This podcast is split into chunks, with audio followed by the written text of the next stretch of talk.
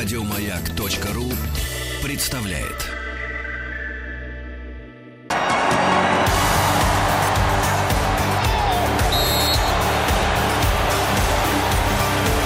Allez la France!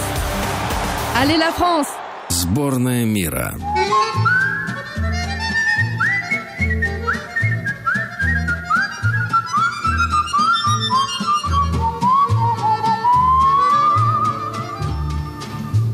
Франция. Бонжур, как говорится вам. Сегодня Франция у нас в сборной мира. И наверняка кто-то из вас был во Франции, поэтому мы просим вас поделиться вашими ощущениями, ассоциациями с этой э, страной. Что вы знаете о Франции? Э, напишите на WhatsApp и Viber, плюс семь девять шесть семь сто три пять пять три три, э, и позвоните по телефону восемь четыреста девяносто пять семьсот двадцать восемь семь один семь один.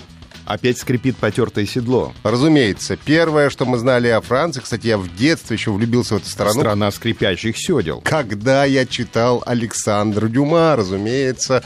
«Три мушкетёра», «Королева Марго» и так далее. Все по списку можно продолжать. Кстати, эти книжки мы получали тогда в качестве вознаграждения за сданную макулатуру. Mm-hmm. Вот как раз давали нам «Графиню де Монсоро» и двадцать... десять-двадцать лет спустя. А я думал, что если кашу доешь до дна, тогда тебе дадут новый томик Анжелики. Кстати, Анжелика, опять же, Анна Серж Галландов, первые юн детские эротические впечатления были именно... Впитано с кашей.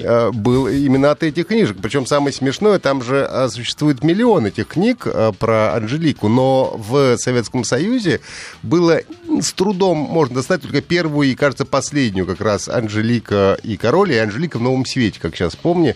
И у нас у одной знакомой, у которой там друзья ездили за границу, mm. где-то там были какие-то связи, были, ну, на русском языке, естественно, были эти две книжки. Я помню, я зачитывался ими буквально. Вот... До дыр. До дырок, да. Угу. Читал э, про Анжелику. Угу.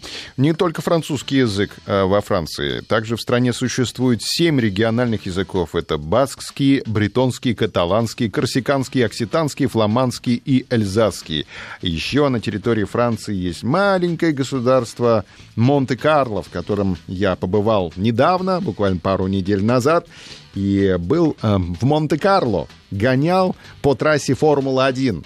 И yep. там живут монегаские. Это местные жители, которые говорят на монегасском языке, который, в свою очередь, является диалектом лигурийского, который, в свою очередь, является диалектом итальянского. Ничего себе. Потому что Лазурный берег и Ницца раньше принадлежали Италии, а Наполеон говорит, давай меняться.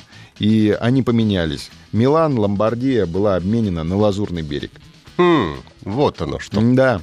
А я, когда собирался во Францию, и вот я первый раз летел в Париж, я выучил, и я слышал, ну, это известно, что французы, они не любят говорить по-английски. Mm-hmm. Вот есть такая а, легенда. Да это не легенда. А, ну, ты знаешь, я, по крайней мере, не заметил. В Париже я этого не заметил. Я выучил такую фразу. Я говорил, потому что французов в Париже нет. Я говорил, «Бонжур, parlez-vous anglais?» Mm-hmm. Спрашивала вас, говорить по-английски, а потом дальше просто начинала говорить по-английски, меня все понимали. Бонжур, месье. Бонжур, ну, месье или мадам, или просто бонжур. Я еще говорил, экскюзимо. Mm-hmm. Меня поразила грязь на улицах Парижа.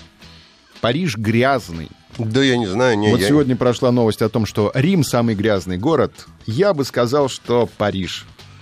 От Парижа хочется чистоты. Это где-то такие грязные улицы у него. В центре. Улицы.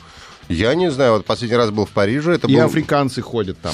Ну, африканцы там, естественно, ходят. Как же им там не ходить-то? Все-таки много бывших колоний в Африке есть, французских. Последний раз, когда я приезжал, это был где-то примерно месяц-полтора, может, два назад, уже не помню, я был в Париже. И в этот раз жил на практически на Елисейских полях, посередине между... На Елисеевских? На Елисеевских, да. Между, соответственно, Триумфальной аркой и... Тюльри садами. И ходил я много, гулял, естественно, там на, Марма, на Монмартр ездил. Ну, в туристических местах, по крайней мере, достаточно все чисто и хорошо. Может быть, там есть какие-то, как в любом городе, районы, которые злачные, где грязь и вот это все, что ты рассказываешь, но я не замечал. Ладно, Игорь да. из Перми у нас на связи. Игорь, доброе утро. Доброе утро, Игорь. Доброе, доброе утро. Как вас, доброе утро, как вас занесло во Францию? находился в Германии по соседству, и предложили совершить турпоездку в Париж на пасхальные каникулы. В апреле это было. И я, естественно, согласился и отправился туда. Угу. Вам понравилось? В целом понравилось. То, что вы сейчас рассказывали э, о грязи и об африканцах, это очень печально. И если спустя четырнадцать лет, как я там был, Париж дошел до такого дошел. состояния, а я хочу поделиться двумя самыми двумя двумя из самых ярких впечатлений, которые остались от пребывания. Прежде всего, как я проникся фразой «Париж – это праздник, который всегда с тобой», хемингуэевский. Угу. Да, э, гиды нас потащили э, совершать прогулку на речном трамвайчике по Сене. Выдержать э, предстояло дикую очередь и ожидание продолжительностью в час. Как коротали, переминались там, значит, с ноги на ногу, смартфонов не было, смотреть, посмотреть не было куда, но когда э, Эйфелева башня, мы стояли практически в ее тени, заблистала вспышками огней наподобие фейер- фейерверка, вот тут я понял, что написал Хемингуэй. Mm-hmm. Я просто проник, почувствовал это своей кожей и всем своим сознанием. Ну, вечером это... Эйфелева башня действительно очень красиво подсвечивается, это mm-hmm. правда. О, это спасибо, да, большое, Игорь. Да, наподобие фейерверка, это не то слово. И второе, вкратце, впечатление, это от Версаля. Так. Впечатление исторического характера. Там нам показали в коридоре, между где-то там ведущим из одной залы в другую, старинные зеркала.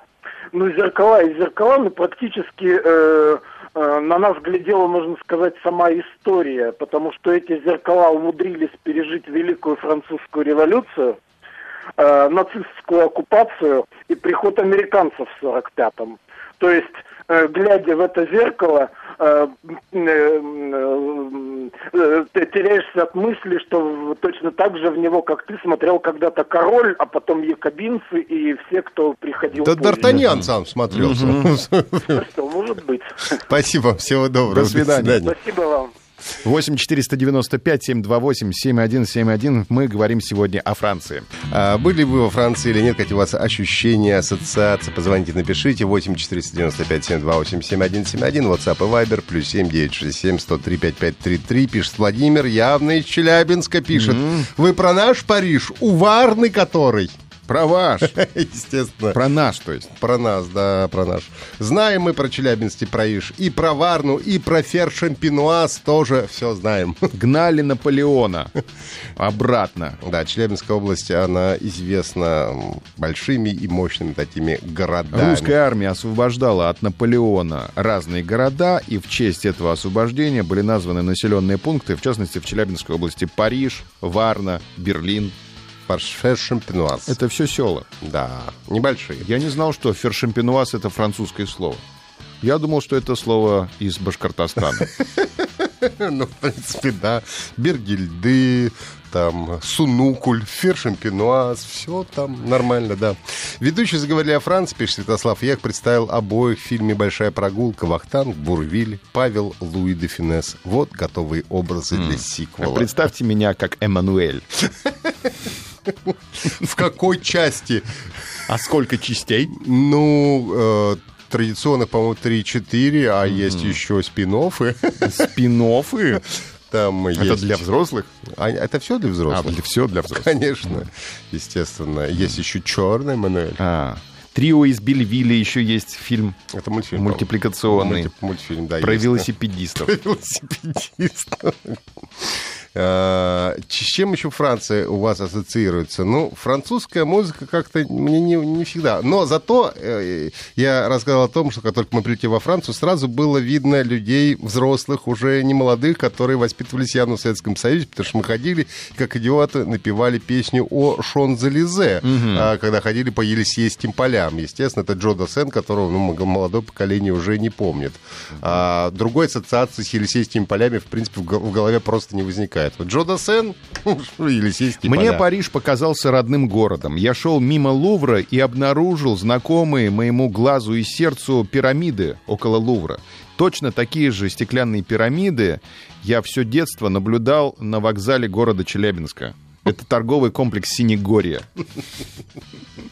Вот для меня что такое Лувр и что такое Париж. А для меня Лувр — это отличный кондиционер, потому что когда я был первый раз в Париже, было плюс тридцать шесть градусов, после двух часов гуляния по городу, я понял, что у меня мозг уже плавится. И проходя мимо Лувра, я увидел, я заглянул в, этот, в эту пирамиду, она же прозрачна, там все видно, что внутри происходит.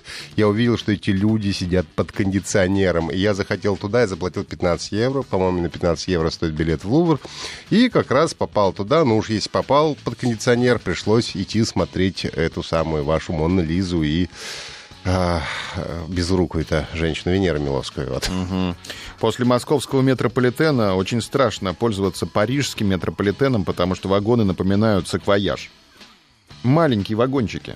Ну, я просто привык к европейским уже более-менее метрошкам. В Лондоне тоже есть более-менее большие, а есть совсем маленькие вагоны, где люди как сельди в бочках практически находятся. К хорошему быстро привыкаешь? Это естественно, конечно. Вот, но да, меня что поразило, что в Париже, в метрополитене объявляют станции на пяти-шести языках. Объявляют на ан- французском, на английском, на испанском, на китайском, на японском. На долго японск... должны объявлять. Долго. На японском объявляют, потому что а, весь Париж... Как только доберутся до твоего языка, считай, это ты уже три станции проехал. В Лувре одни японцы. Даже а, мы рассказывали о том, что есть а, такая болезнь, называется разочарование Парижем. Это у японцев. Когда они приезжают, разочаровываются, потом впадают в депрессию mm-hmm. длительную. Да. Mm-hmm. Увидеть Париж и умереть. Согласны ли вы с этой фразой? Я нет, не надо умирать. Увидеть Париж и жить дальше, я вот так вам скажу. Дальше уже наши коллеги продолжат рассказывать вам о Франции, а мы с вами прощаемся. До завтра. Павел Картаев, Ахтанг Махарадзе. Если вы сегодня будете пересекать границу Российской Федерации, обязательно поздравьте пограничников. Сегодня их праздник. Всего доброго, счастливо. До свидания, с праздником. Еще больше подкастов на радиомаяк точка ру.